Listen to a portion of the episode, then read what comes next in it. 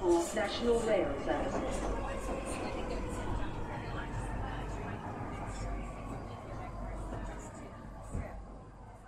Bine ai revenit în stația Londra. Eu sunt Manuel Cheța de la manuelcheța.com și tu asculti podcastul Un român în Londra. Suntem la episodul 284, denumit Long Live the King. Acest episod a fost înregistrat în data de 14 noiembrie 2023 și uite că vorbim despre ziua de naștere a regelui Charles al III-lea al UK, care a împlinit 75 de ani de zile și despre o serie de știri curente. Până un alta, să nu uităm că podcastul de față este partea Think Digital Podcast Network și mă găsești pe Podbean, iTunes, Spotify, Radio.uk și multe alte locuri. Efectiv, orice înseamnă platformă de podcasting mă găsești și poți asculta podcastul meu acolo. Nu uita să dai un like, un share și, bineînțeles, un review. Înainte de alte lucruri, vreau să fac o recomandare de carte. Am citit, uh, am început să citesc o carte nouă numită Stocks for the Long Run, scrisă de Jeremy J. Siegel. Este la a șasea ediție și este o carte care îți prezintă foarte fain niște perspective istorice și tot felul de analize. Tabele grafice în care ți se explică cum a fost uh, piața de stocuri, stock market, în ultimii 100-200 de ani de zile. Cu tot felul de întrebări. Dacă ar fi fost așa cum ar fi fost, dacă e dacă e, cum merge stil de value investing, cum e growth investing, cum e tot felul de stiluri din asta de investing și cum îi ajută pe oameni sau nu îi ajută pe oameni. Este probabil una dintre cărțile pe care ar trebui să o citești prima oară, în afară de alte câteva de genul ăsta.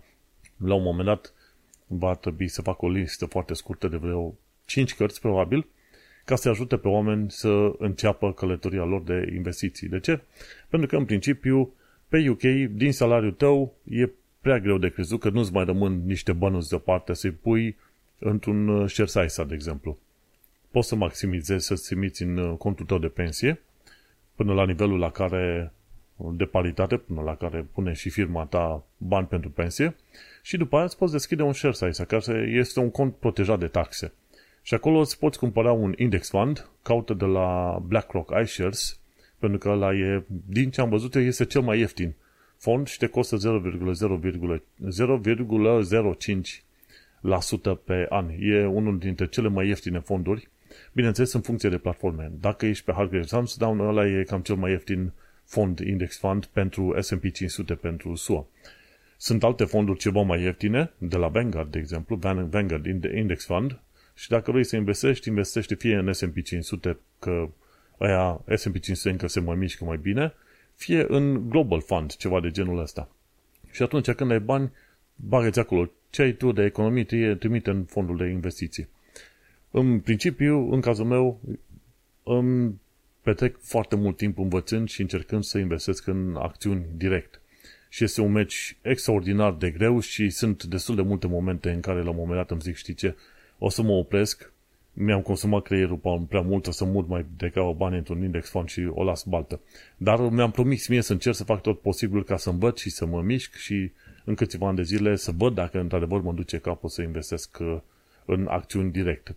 Dacă n-ai timp și chef să petreci cel puțin două, trei zile să înveți despre investiții și cărți și alte chestii de genul ăsta, să faci două, trei ore pe zi, probabil uh, pe zi și vorba de ani de zile la rând, probabil ar trebui să te duci să-ți investești banii în, într-un index fund, lași acolo și poți să ai cumva șansa, ce știu, undeva între 7 și 10 ani de zile să ți, să ți se dubleze banii și tot ce ai de făcut este să pui bani acolo. Cam mai e cel mai simplu lucru de învățat.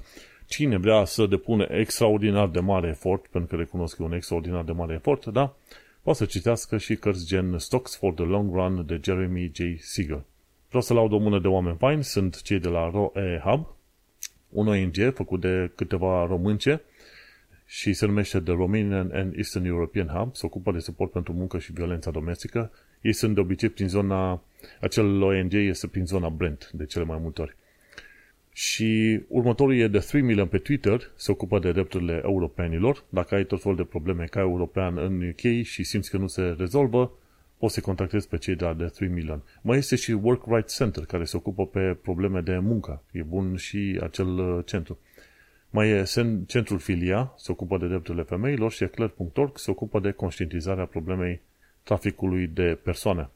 Și așa, uite-te că mergem pe mai departe să discutăm despre lucrurile din uh, de astăzi, care ne interesează efectiv în data de 14 noiembrie 2023. Inițial, titlul podcastului se numea Nopți lungi, dar la un moment dat am văzut o știre de, legată de faptul că astăzi se sărbătoresc uh, se sărbătorește ziua de naștere a regelui Charles al III-lea și am zis, ok, hai că schimbăm titlul. Și regele Charles al III-lea împlinește 75 de ani astăzi. Și se spune că a fost uh, persoana cu cea mai lungă perioadă în așteptare, ca să zicem așa, de a-și lua locul de rege. Și acum, bineînțeles, se pare că mă gândesc eu că este fericit în poziția lui. Și așa că o să zic și în podcastul acesta Long Live the King. Regele Charles al III-lea al UK, bineînțeles, putem presupune că este și prieten al României, dat fiindcă are vreo câteva proprietăți prin România, se ducea în zona Brașovului pe acolo din când în când. Acum ca rege al UK-ului se pare că are puțin alte îndatoriri și nu se mai poate duce oriunde sau oricum fără să fără să sau ignore, să-și ignore, să zicem, atribuțiile mai mari de, de rege pe acolo, pe acolo, însemnând prin UK. Și vreau să spun, să vorbesc și puțin așa de ideea asta de a trăi într-o țară, într-o monarhie, dar să zicem într-o monarhie constituțională, dacă se să te gândești așa. Pentru că până la urmă, din punct de vedere legal sau constituțional, monarhia nu are putere politică asupra UK-ului și este, este pe post de, cum îi zice, reprezentanță, să zicem, pe post de ambasador, ceva de genul ăsta pe post de celebrare, ca să zicem mai mult. Și în continuare să nu uităm că și monarhia este un produs de export foarte puternic pentru UK, în sensul că tot felul de filme, dacă vezi o tonă de filme, sunt construite cumva în jurul monarhiei de UK, care încă există în UK. Și așa că, din fericire, monarhia nu există la modul și în puterea care exista mai de mult, până un alta este guvernul UK, care este cel care conduce și face, face și lege aproape totul. Bineînțeles, există niște chestiuni tehnice, gen tot felul de decrete și legi care sunt date de guvernul UK ori de către Parlamentul UK să nu îngrădească cumva înțelegerea de dinainte, înțelegerea avută cu Parlamentul și așa că toate, toate legile trebuie să primească un fel de royal assent, un fel de acceptare regală. Altfel, regel, altfel teoretic, legile respective n-ar avea voie să fie făcute uh, publice sau să fie puse în aplicare. Deși tot teoretic, ai putea să nu ceri Royal Assent și să le aplici în mod uh, direct. Dar uh, aia a generat probabil o criză constituțională, ceva de genul ăsta. Și e interesant să stai într-o țară care este în continuare, din punct de vedere tehnic, o monarhie. Și acum, uh, cum, cum se relaționează, ca să zicem așa, oamenii sau britanicii legat la chestia asta? Păi, astăzi am lucrat, da? Avem mulți colegi britanici în echipa noastră. Am avut uh, întâlniri cu tot felul de oameni care mai de care random. Niciunul dintre ei n-a zis Long Live the King astăzi. Efectiv, niciunul dintre ei n-a pomenit niciun fel de chestie de monarhie și nici nu știm dacă vreunul dintre ei ar fi știut că pe 14 noiembrie regele Charles al III-lea sărbătorește ziua de naștere. Doar ce am văzut asta, doar uh, chestia asta a fost pomenită doar la BBC. M-am uitat pe Evening Standard, The Guardian și în câteva alte locuri. Măi, nu părea că site-urile respective vorbesc despre faptul că astăzi regele Charles își sărbătorește ziua de naștere. Interesantă chestie. Nu neapărat suspectă, dar interesantă. O altă chestie interesantă e că atunci când îți iei cetățenia britanică, trebuie să îți uh, oferi afirmare sau jurământ, trebuie să depui jurământ pentru monarhie și respectarea uh, legilor UK-ului. Deci faci și două chestii. Nu e doar una sau alta, înțelegi? Și sunt lucruri pe care, de exemplu, cetățenii obișnuiți ai UK-ului nu știu. Adică fiecare om care se ia cetățenia prin naturalizare trebuie să jure cumva credință monarhiei, dar și guvernului. Efectiv, e vorba de un status quo. Dacă la un moment dat monarhia vrea să abolească guvernul sau guvernul vrea să abolească monarhia, tehnic vorbind, cel puțin cei care au primit uh, cetățenie prin naturalizare ar trebui să se implice ca să stabilească cel status quo. Și nu știu dacă s-a stabilit vreodată, la un moment dat o să mă uit pe forumul, văd poate, poate o să fie discuții în asta din punct de vedere juridic legal, nu știu dacă s-a pus vreodată problema asta, băi, ce se întâmplă când unul vine împotriva altuia și tu, ca nou cetățean, ești într-o situație în care probabil trebuie să iei niște măsuri. Ar fi foarte curioasă toată treaba asta și n-am auzit, auzit multe discuții pe direcția asta. Britanicilor când le spun că tu depui jurământ și credințe și monarhiei, uh, nu, nu le vine să creadă treaba asta. Să uită lung la tine, nu știam că se face treaba asta. Da, e prin lege, e stabilit în tot felul de proceduri din astea legale la consiliile locale când te duci să cei certificatul de naturalizare. Nu-i tot una.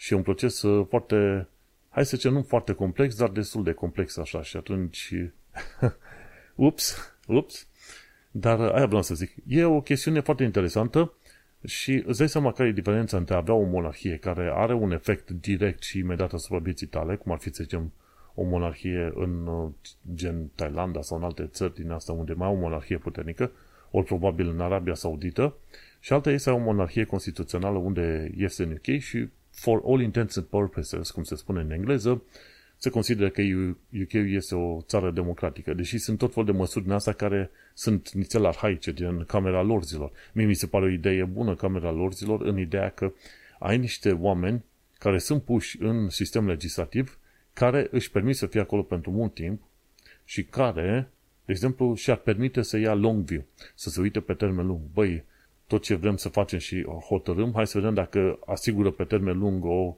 o, o viață bună sau teoretic un lucru pozitiv pentru UK și termenul ăla lung poate să fie 20-40 de ani de zile. Și cumva mi se pare un contrabalanț interesant să ai în camera lor zilor niște oameni care teoretic ar trebui să se gândească pe termen lung versus uh, camera comunelor care se schimbă odată la 4-5 ani de zile. Dar uh, sunt și acolo probleme cu numirea oamenilor, a oricăror uh, oameni aproape în camera lor zilor. E o, e o întreagă discuție tehnică și pe acolo.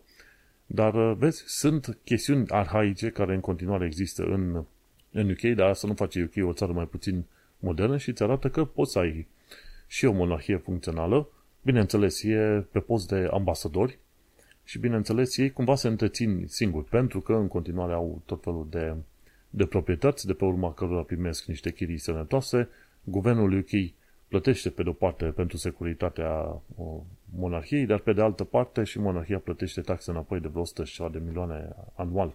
Deci nu e ca și cum tot e chiar așa de gratuit. Și proprietățile, am înțeles că proprietățile monarhiei sunt de vreo, în valoare de vreo câteva miliarde de lire. Nu puțin, dar nici mult cum ar fi avut uh, în vremurile vechi și de demult. Și, bineînțeles, ei fac tot felul de chestiuni din astea în rol ceremonial, ca să zicem așa, nu se bagă pe lucruri politice. Și odată bani, regele trebuie să vină să se ducă în, mi se pare, în Camera Comunelor, să prezinte agenda guvernului pe anul respectiv. Și cred că am vorbit de asta săptămâna trecută. Cum e viața într-o monarhie modernă? Uite, e foarte bine, cum să zic, fiecare își continuă viața, nu o să vezi pe niciunul, nici, niciun om întâlnindu-se unul cu altul long live the king, efectiv. Deci discuțiile despre monarhie și regalitate sunt fix zero, efectiv zero peste tot pe oriunde te duci. De cele mai multe ori te gândești, băi, ești în UK și mai ales fiind Londra, e un oraș mare, modern, când te duci prin zona uh, City sau Canary Wharf, ți se pare că e un fel de Manhattan din uh, New York și se pare interesant așa să te uiți la zgârie norie de ți se rupe gâtul și mergi mai departe cu viața asta. Și nu cred că a fost vreo situație în care să, să ți se ceară să fii pro sau împotriva monarhiei, o parte dintre britanicii cu care am vorbit de-a lungul timpului ziceau că nu li se pare că monarhia mai este necesară sau e nevoie de ea până în momentul de față, dar uh, n-a fost niciunii care să fie absolut 100% anti. Până la urmă, atâta timp cât nu e în curcă, nu sunt ei deranjați pe tare de existența monarhiei și dacă se să te uiți, e canalul ăla numit TLDR News. Ei la un moment dat au făcut o analiză să vadă cât de mult cât sau cât de scumpă este monarhia pentru UK și și-au dat seama, băi, până la urmă monarhia plătește taxe către UK, statul UK oferă protecție asistentă și alte chestii din astea și cumva asta două se cam acoperă.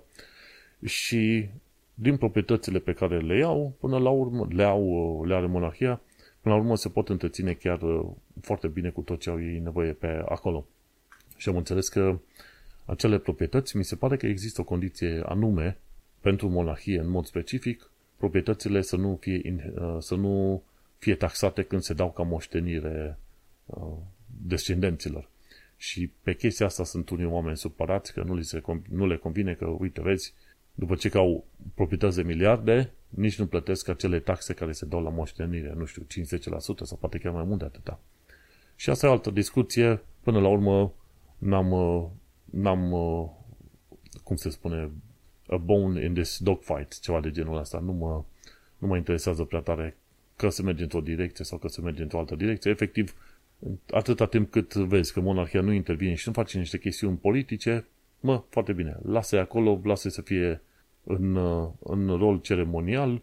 Mi se pare că și români, până un alt, au primit și ei niște merite din astea awards. E interesant și, bineînțeles, în UK ce, ce se apreciază totuși e, să zicem, apelul ăsta la istorie și istoria lungă a UK-ului.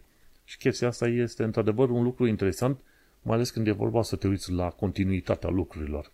Până la urmă, asta te, te mai și bucură faptul că există o oarece continuitate din punct de vedere istoric, cumva, cumva îți dă o liniște oarecare. Și când ieșim la plimbare, ne uităm la casă să vedem când au fost făcute, 1880, 1920 și tot felul de chestii în astea, știi? Gândindu-ne cum a venit comunismul în România undeva după 47 și a distrus pe bandă rulantă tot ce a putut distruge, limbă, concepte, istorie, cultură, tot ce vrei tu pe acolo, îți dai seama că în România nu, nu, nu vezi foarte multe chestiuni foarte vechi. Și te mire că mai vezi câte o clădire care cumva a supraviețuit, să zicem, erii negre și închise a comunismului în România. Pe când în UK te duci și vezi firme care câteodată au fost făcute în 1880, gen, nu știu, mi se pare Marks Spencer, ceva de genul ăsta. Și că există și în zilele noastre și cum s-au modernizat și cum au crescut pe mai departe. Într-adevăr, e, e interesant să fii într-o țară în care pentru o perioadă bună inflația era mică, acum în perioada asta o să fie inflație mare și o să fie și mai mare la anul, ci că vine o recesiune, recesiune urâtă, lasă altă poveste, să vezi totuși că există niște legături și niște chestiuni istorice foarte mari și foarte puternice.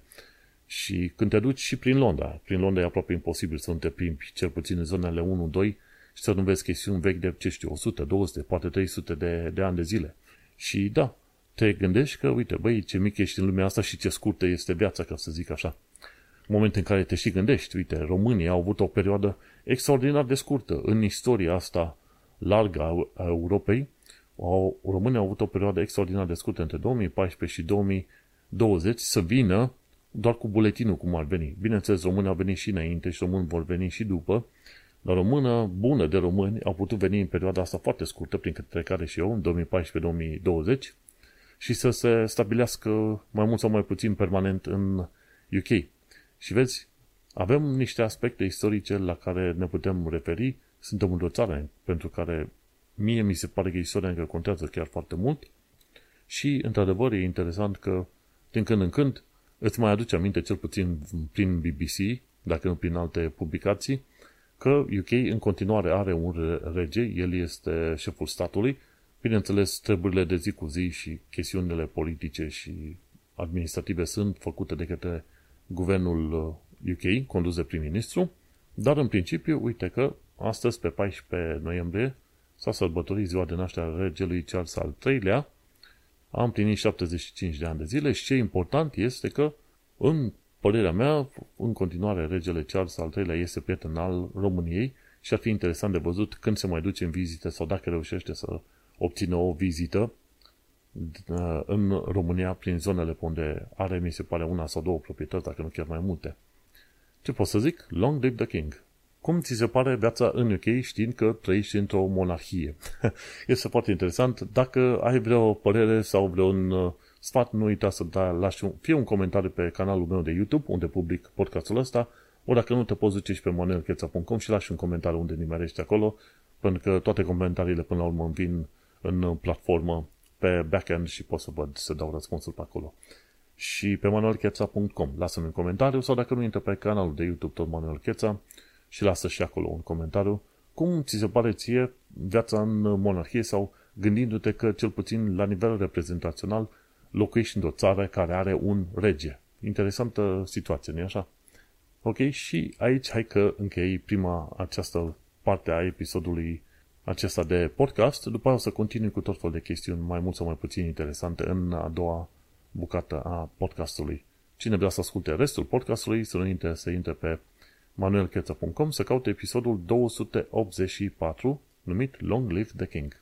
Iată că am revenit din pauză, hai să continuăm cu tot felul de lucruri foarte interesante și curioase, ca să zicem așa, din punct de vedere al vieții în UK. Uite, am aici informații practice, chiar foarte multe informații practice, care sunt firmele de asigurări de imobile cele mai rele. Cei de la Wichco UK au uh, scris un articol foarte mult legat de uh, faptul că cei care au nevoie de plata din partea firmelor de asigurări de imobile, au nevoie de plată, stau de multe ori foarte mult timp, poate câteodată chiar și ani de zile.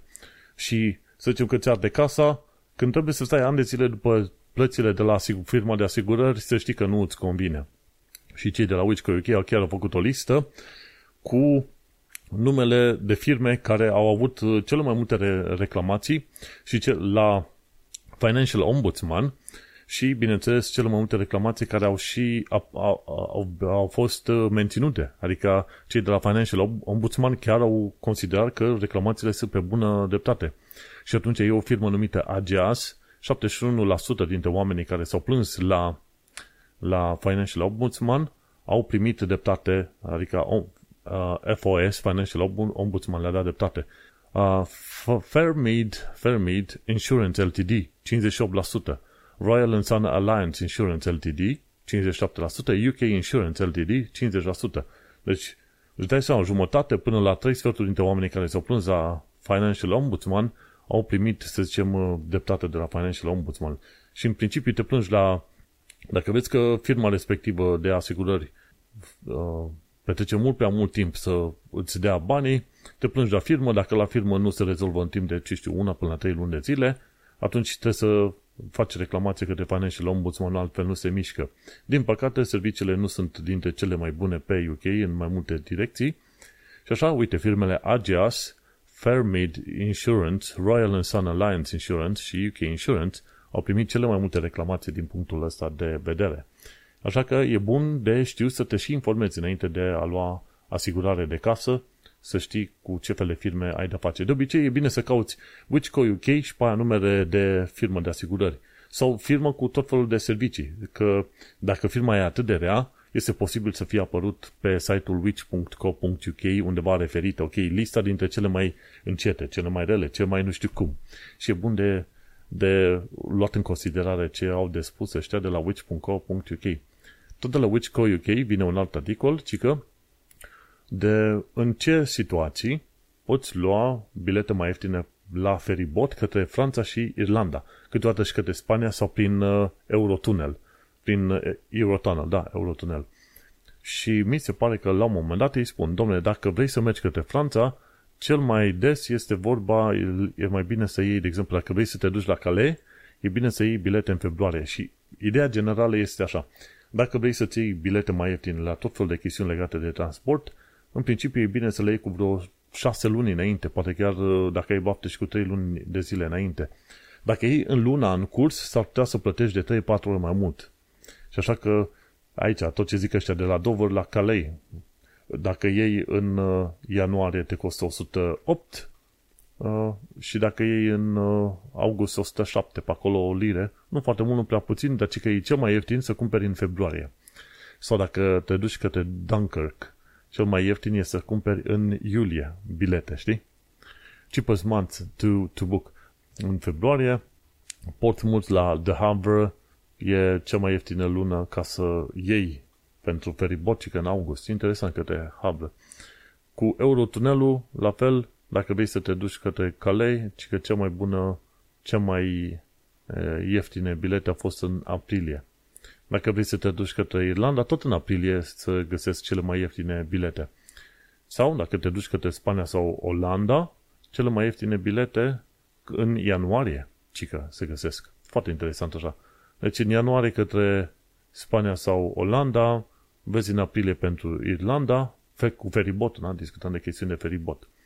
Cu trenul către Calais e în aprilie și după aia mai multe luni când e către Franța către Franța e mai complicat. Câteodată în februarie, câteodată în iulie, câteodată în ianuarie, în funcție de direcție. Da? Sunt feriboturi care duc în Franța la Calais, Dunkirk, Caen, Cherbourg, Deep, Saint-Malo, da, și Roscoff și Le Havre. Deci în vreo 5-6 locuri diferite. Nu știam că au atât de multe, cum îi zice, au atâtea multe porturi unde se pot duce oamenii cu feribotul. Sau în Irlanda te duci în Dublin și Rosslare, în două locuri. Iar înspre Spania te duci în Santander, Bilbao, Hook of Holland și, a, și, da, e Spania și Olanda. E Santander și Bilbao în Spania și Hook of Holland și Amsterdam și Rotterdam în, în Olanda, în trei locuri diferite.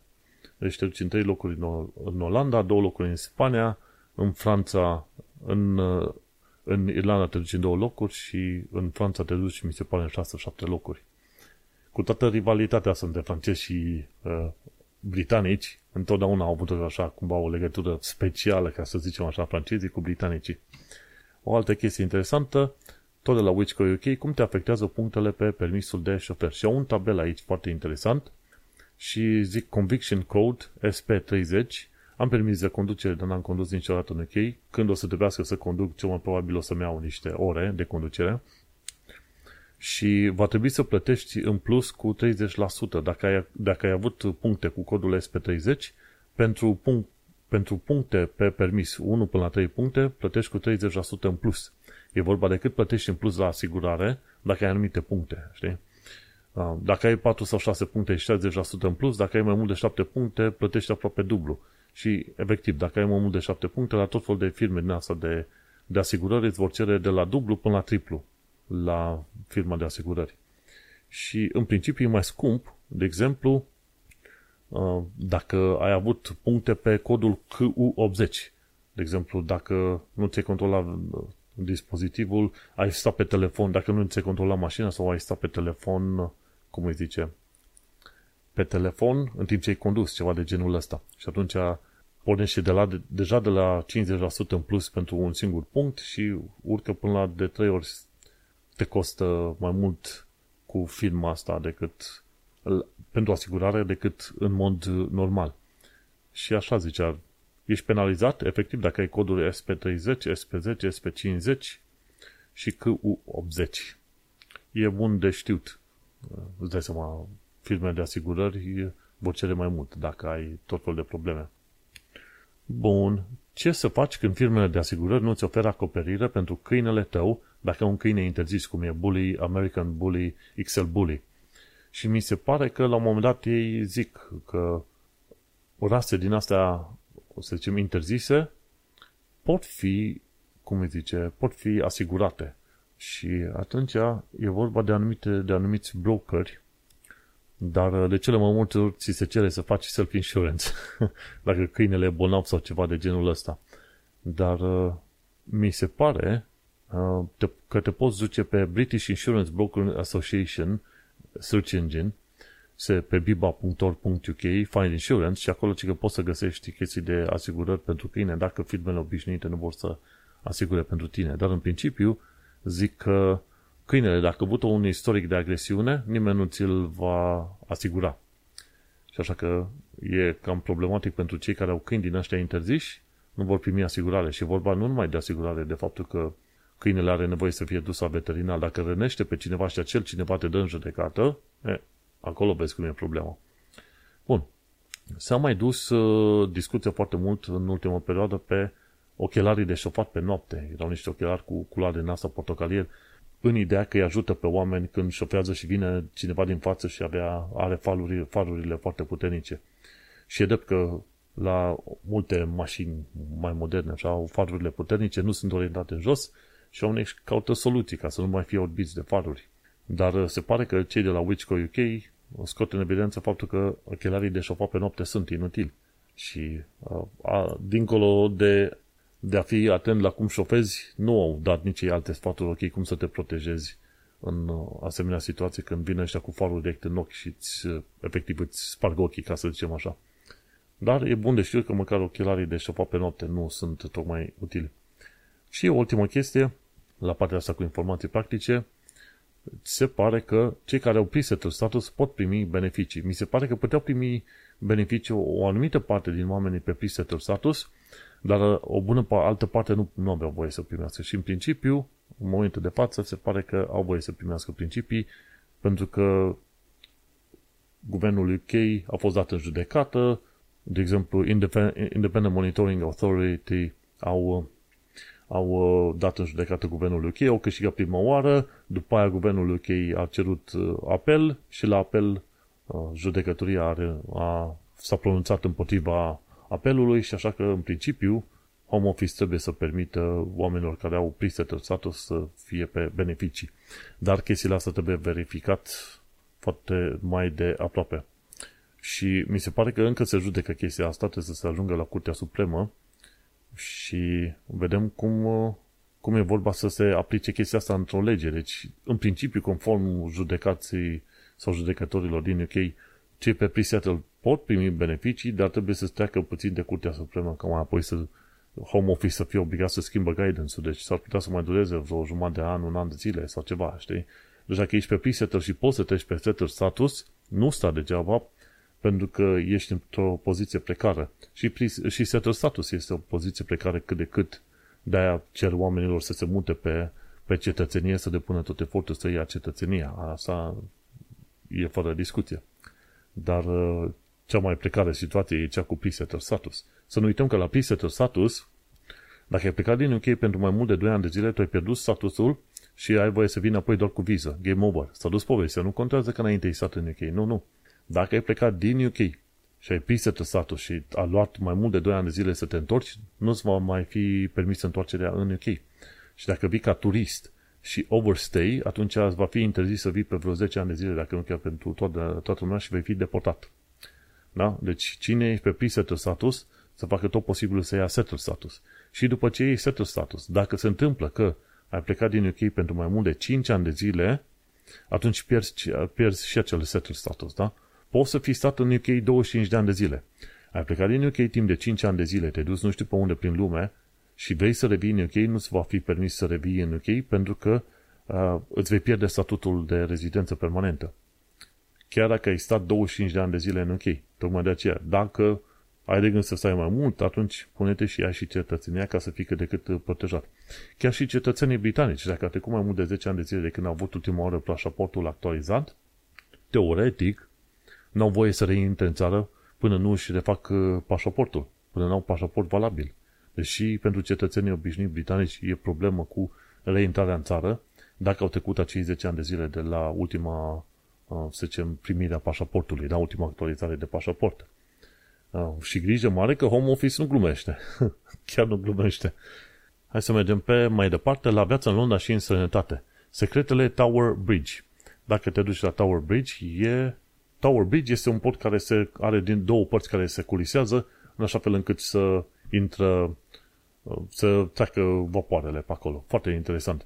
Însă ce n-am fost la Tower Bridge au un tur din ăla pe care poți să, poți să te plimbi și jos în camera de contact greutăți și sus ca să te plimbi.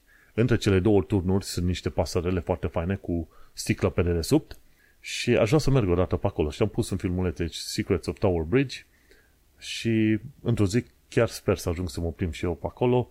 Dacă stai în Londra sau vrei să vizitezi Londra, e fain să-ți iei și un asemenea tur, să vezi cum culisează cele două bucăți de ale podului, să te duci și sus pe turn, să vezi și cum arată Londra de, de pe acolo, e foarte distractiv. Pe zona respectivă s-au filmat tot felul de filme, la un moment dat și cu un, un film cu Spider-Man, a fost foarte interesant, și cu Iron Man, și cu tot ce vrei tu pe acolo. Așa că Tower Bridge este unul dintre podurile care este foarte recunoscut peste tot pe planeta asta, nu numai în UK. Și ar fi păcat să nu fac și eu un tur din ăla turistic pe acolo. Ce am mai văzut? Ci că E un site, e lcc.org.uk, London Cycling Campaign, și uh, ei au făcut o hartă, ci că cele mai periculoase intersecții în UK, în uh, Londra, și au fost uh, cartografiate. Și o hartă interactivă în care îți arată cele mai periculoase asemenea intersecții din Londra. Și stai să se încarce harta asta, Dangerous Junctions, și stau să mă uit, de exemplu, a, hartă interactivă, altceva, nu. De exemplu, în Tower Hamlets nu prea, unde stau eu, nu prea sunt uh, remarcate asemenea intersecții foarte periculoase, dar sunt câteva care sunt foarte, foarte periculoase. De exemplu, dacă te duci în zona Richmond, uite, nici nu m-aș fi așteptat că în Richmond, la pe Twickenham Road, la intersecție cu Park Shot, ceva de genul ăsta, pe Twickenham Road, Și că 17 accidente au avut loc acolo. Și e, a, e, e rank, e locul 17, pardon, nu 17 accidente, pardon. E pe locul 17. Și pe locul 1, unde ar fi? Rank 1. Hai să vedem ce, ce zice la rank 1. 1, 11 accidente destul de serioase, plus alte 18 accidente mai puțin serioase. În zona Tuting și în zona Upper Tuting, dar unde s-a întâmplat chestia asta mai precis? E Upper Tuting Road, Tuting High Street și e vorba de... Da, am stat pe zona respectivă, e Balam, foarte interesant, că e Tuting High Street și după aia Upper, Upper Tuting Road. Și pe acolo m-am plimbat așa și e o intersecție, nu are nimic ca special intersecția aia, dar cine știe. Adevărul este că, hai să ne uităm pe hartă înapoi, ci că printre cele mai periculoase sunt Upper Tuting Road, Lambeth Road cu Kennington Road, Wandsworth Road, Mitcham Road, Finsbury Park, uh, Holborn Station, Holborn Theobalds Road, Queen's Circus, Shoreditch Triangle, Nice Bridge. Astea sunt zonele pe unde sunt foarte mulți uh, cicliști. Nu știu dacă ei specifică în mod, uh, în mod specific cine este foarte periculos, în cine generează acele, acele accidente, dacă stai să te uiți. Pentru că, dacă stai să te uiți, foarte multe accidente sunt făcute de cicliști versus alți, alți cicliști. Când mergeam pe jos, stăteam o, o perioadă în zona uh, Upper Tooting Road, dacă ți să mă gândesc, da, e în zona Upper Tooting Road și mergeam pe jos timp de 40 de minute către birou, undeva către London Bridge. Lucram la vremea respectivă, în 2016. Și puteam vedea că mă duceam și că mă întorceam, la un moment dat erau pâlcuri de bicicliști, dar nu erau prieteni unii cu alții, dar așa se nimereau de la o intersecție la altă. Câteodată 10-20 de bicicliști mergeau unii lângă alții, unii după alții, ca să zicem așa, către locul lor de muncă. Și o bună parte dintre bicicliști erau foarte, foarte nervoși și groaznic de grăbiți. Și dacă britanicii în principiu sunt politicoși, e bine, bicicliștii sunt o specie aparte, sunt uh, oameni foarte, foarte nervoși. Deci, efectiv, uh, să nu te pui în calea lor. Și atunci stai să te uiți că cele mai multe accidente sunt șanse că se întâmplă chiar între bicicliști, când se duc unii între alții se bucesc, dar sunt și bicicliști care nimeresc sub mașini. Dar apă, nu mă așteptam ca Upper Tooting Road și Lambert Road și Wandsworth Road să fie și Mitcham să fie cele mai periculoase zone. Dă seama și toate zonele astea arătate sunt cumva pe direcția nord-sud și mai mult puțin către vest, așa. Și se pare că pe zonele alea sunt foarte mulți oameni care vor să vină. Da, grijă mare la mersul cu, cu bicicleta, pentru că, într-adevăr, e mai bine și mai simplu de mers cu bicicleta prin Londra decât prin Brașov, de exemplu. Deci, ca să zicem așa, pentru că mașinile merg mai încet. Accidentele cu mașini sunt mai rare raportat la numărul de mașini care sunt pe stradă. Și să nu uităm că mașinile nu merg chiar așa de tare pe, pe Londra. Mergem pe mai departe. S-a deschis o nouă stație la Brent Cross, Cross West, e stație de tren. Brent Cross West, în zona Brent. Foarte interesant, pe 10 decembrie. Se mișcă. Chiar dacă Londra este un oraș vechi, se mișcă, se transformă ceva. Și londonezii sunt foarte fascinați de zone, foste grajduri de cai de obicei, cu Muse. Când auzi chestii de Muse, știi că acolo a fost grajduri de, de cai în special. Și ăștia de la londonezi câteodată le cer oamenilor, băi, dați-ne poze cu Muse. Cât de multe Muse ați, gă, ați găsit și aveți pe aici prin, cum zice, prin zona voastră. Și într-adevăr, o să vezi foarte multe Muse și poze, chiar ăștia de la London s-au pus o poză plină de zone cu plante și case colorate și curat și mișto, mai ales prin zona centrală, dacă te duci găsești. Bun, și e tipul asta Adventures and Nap, s-a făcut un filmuleț nou, lucruri, lucruri britanice care fac sens doar dacă ești în UK, altfel nu. De exemplu, în, uh, în UK, la întrerupătoarele electrice există și butoane de siguranță. Nu poți să folosești, de exemplu, să pui ceva în priză și să folosești până nu apeși pe butonul respectiv să activezi, să primească curentul. Și aia e o chestie de protecție extra pentru copii, de exemplu. Și ceea ce nu se, ceea ce nu se știe, ca să zic așa. Bun. După aia este o altă chestie interesantă. Too many Henry, așa zice ea. E un aspirator aici pe... E o firmă de aspiratoare pe UK numită Henry și atunci sunt foarte mulți oameni care cumpără acel Henry, Henry, Henry sus, Henry jos. Și e simpatic, așa, dar mie nu-mi place stilul la Henry, îmi plac aspiratoarele astea mai mari, care sunt de multifolosințe, nu cu, nu cu pungi, să zicem așa. ci de astea care au încăpere sau ce știu eu, ceva de genul ăsta care se poate vărsa foarte bine la gunoi. Dar nu, toată lumea e nebunită de Henry.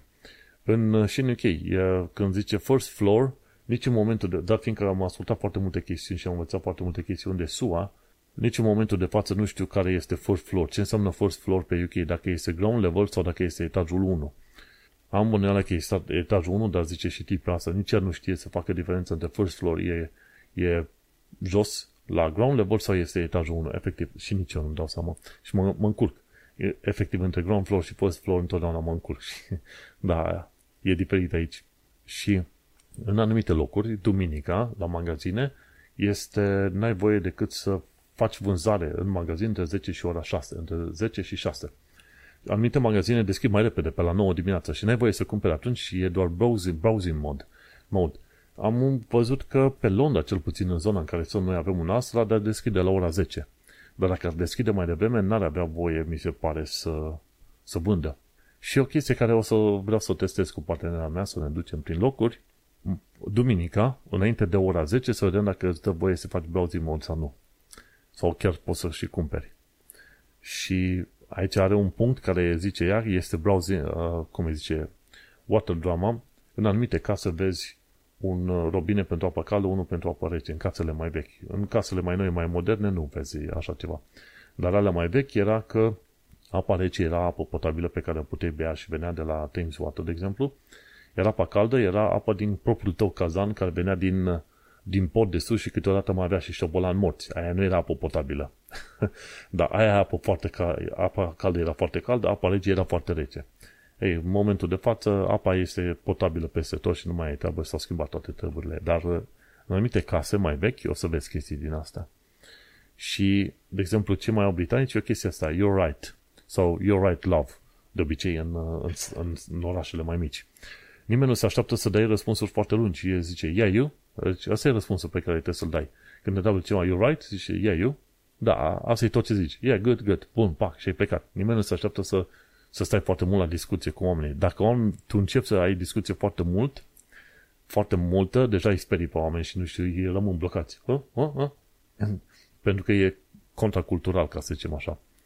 Uh, have a cuppa. Ci că orice fel de tragedie în viață, mă duc să-mi fac o cană de ceai sau o cană de cafea. Have a cuppa. Sau când te plictisești sau ai nevoie de o pauză sau ceva, îi anunți pe oameni, I'm gonna go have a cup. Și cup of tea sau cup of uh, coffee, ca să zic.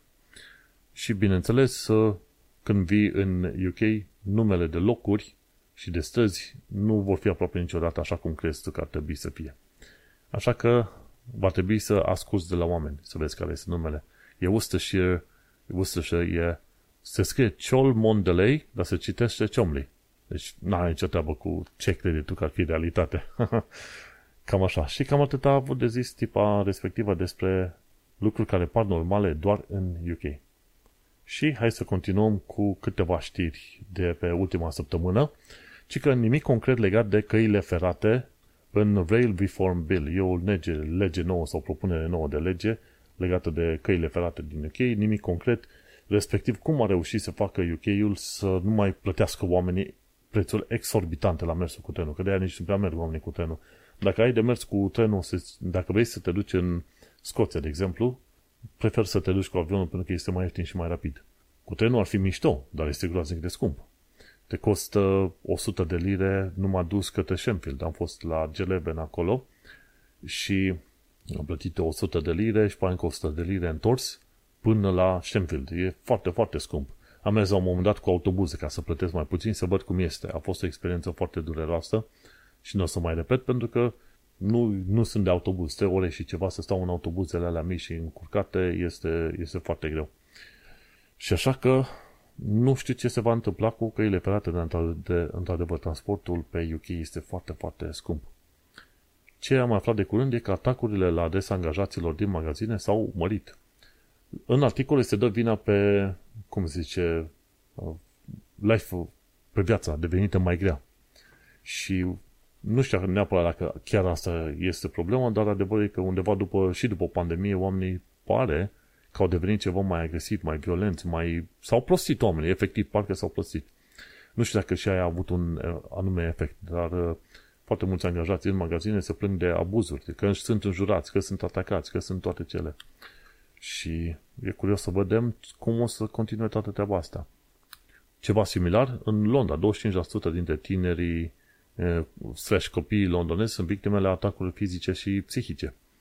Și mi-aduc aminte de perioada generală, da? Când ești în școala generală, alea sunt cele mai urâte perioade.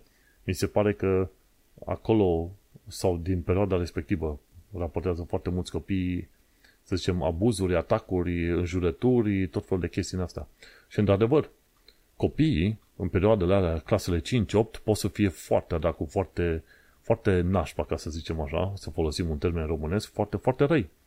Din, uh, din vari motive și din faptul că nu se controlează și din alt fapt că e o perioadă în care cresc, se dezvoltă și devin mai, mai adracu, ca să zic așa. Nu, copiii sunt foarte, foarte răi. Cel puțin în perioada aia, clasele 5-8, să te, fere, să te ferească Sfântul.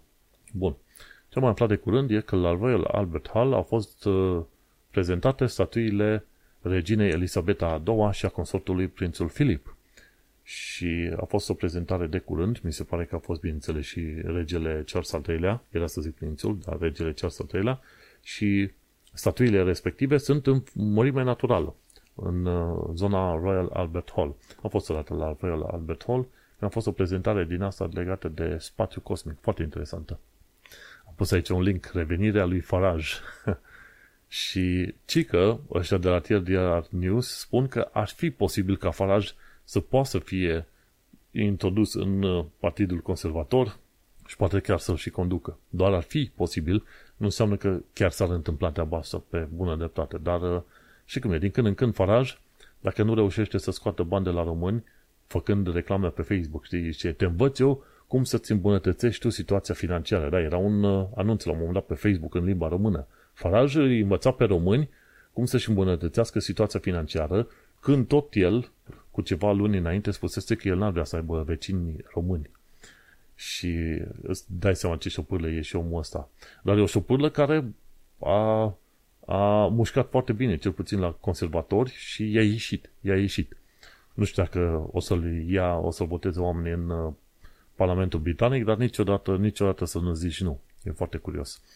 Pe mai departe, Jonathan Pye e supărat pe guvernatori, ci că locuitul pe străzi nu e lifestyle choice, cum zic Tories. Mi se pare că la un moment dat cineva din, dintre conservatori a zis la un moment dat că ăștia care stau sunt homeless în Londra și stau în corturi, e un lifestyle chase, că dacă tot vor să stea cu corturi, de ce nu se duc undeva în camping, în depărtare? Numai că diferența e că nu e lifestyle choice. Oamenii care ajung să stea pe stradă au, au probleme, să zicem, materiale, fizice, psihice enorm de mari și e nevoie de sprijin și de ajutat și de sprijin, nevoie de sprijin instituțional, nu așa să condamn pe oameni pentru că sunt homeless este o prostie extraordinar de mare, dar uh, de obicei Torii se trag din oameni care au, uh, au avut o viață bună și ei nu știu ce înseamnă foamea sau uh, să n-aibă sprijin. Așa că e ușor pentru ei să zică e un lifestyle choice. Nu este un lifestyle choice. Mergem pe mai departe. Thames Water a deversat că 72 de miliarde de litri de uh, apă menajeră în Tamisa din 2020 încoace. Deci în 3 ani de zile 72 de miliarde de litri sau 72 de milioane de tone.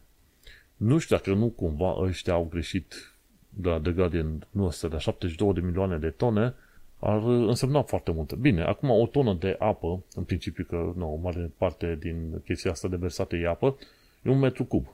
Și atunci n-ar fi extraordinar de mare, să zicem, un milion de metru cub e, ar fi o mie pe o mie. Da? O mie pe o mie și ca să zici un milion de metri cub, da? Că ai de face de 72 de milioane de tone și atunci dacă pui ceva 1000 pe 1000, ai un milion de metri cubi. Și asta înseamnă, da, un, kilo, un kilometru pe latură, un kilometru pe latură și un metru înălțime. Oh, un milion de metri cub, 72 de milioane de metri cubi. N-ar fi extraordinar de mult, dar totuși destul de mult, dacă stai să te gândești când faci calcule din asta matematice totuși destul de mult uh, gunoi, că dacă stai să te uiți în Tamisa, Tamisa e destul de găl, gălbicioasă și în mare parte e pentru că se devarsează apă din asta menajeră. N-ai vrea să noți în Tamisa, cel puțin dacă vrei să te duci, să vezi Tamisa mai curată și mai faină, du-te din uh, Richmond încolo. Bun, și ultima chestie, regulile Consumer Duty pun platformele de investiții în uh, șah. E vorba de FCA, Financial Conduct Authority, au băgat niște reguli noi legate de Consumer Duty și datoria față de consumator și tot fel de firme cumva sunt obligate să găsească metode prin care să-și ajute consumatorii. Și, de exemplu, firme gen Hargreaves Lansdowne și AJ Bell au spus că nu vor uh, limita accesul oamenilor la tot fel de fonduri de investiții care s-ar putea să coste cam mult pentru oameni. Dar e posibil să-i avertizeze pe oameni că costă mai mult. La Hargreaves Lansdowne găsești multe sute de fonduri și unele dintre ele s-ar putea să te coste. Și poți să cumperi și acțiuni directe, numai că trebuie să fii foarte atent, mai ales la partea de acțiuni poți să pierzi o groază de bani, așa că e bine să, să cauți, dacă tu vrei să investești, cautați un fond din asta de uh, pasiv index, iShares, de exemplu, S&P 500 Index iShares pasiv, unde plătești 0,05% pe an și atunci poți, să-ți, poți să te bucuri că nu dai prea mulți bani. Când plătești deja pentru orice fel de fond 1% sau mai mult, ăla este deja un fond activ și este foarte probabil ca, ca să-ți ceară ceva mai multă atenție și cel mai probabil n-ar trebui să te, te duci. Trebuie să faci passive index investing, cam asta este termenul. Și, de exemplu, tot fel de platforme noi, gen Moneybox, Plum, The Big Exchange, ei se uită la tot felul de fonduri și dacă nu sunt fonduri suficient de ok, nu sunt introduse în lista care să-ți permiție, permite ție să investești. Sunt alte firme gen, ce știu, Aviva, Barclays Smart Investor, Fidelity, HSBC și Interactive Investor, ei spun că ei vor restricționa anumit, accesul la anumite fonduri care ar putea fi puțin cam scumpe. Și bineînțeles, e marea firmă de, de trading, uh, St. James Park, cred că așa se numește, aia este extrem de scumpă și oamenii ar face bine oamenii ca să se ferească de firma respectivă pentru că vor plăti 5, 6, 7, 8, 9% din ăla pentru intrare, ieșire și alte chestii groazic de mult. Groazic de mult și de speriat. Și cam, a, cam așa. FCA a făcut niște reguli anul ăsta de a băga speriații peste tot și la noi în, fric, în firmă și în multe alte locuri. Și e bine, e bine, pentru că consumatorul trebuie protejat. Și cu setul ăsta noi de știri, nou de știri, uite că ajungem la final de episod. Episodul 284 numit Long Live the King.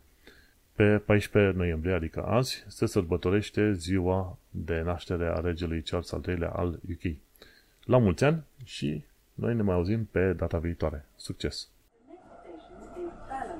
Change here for National Rail Services.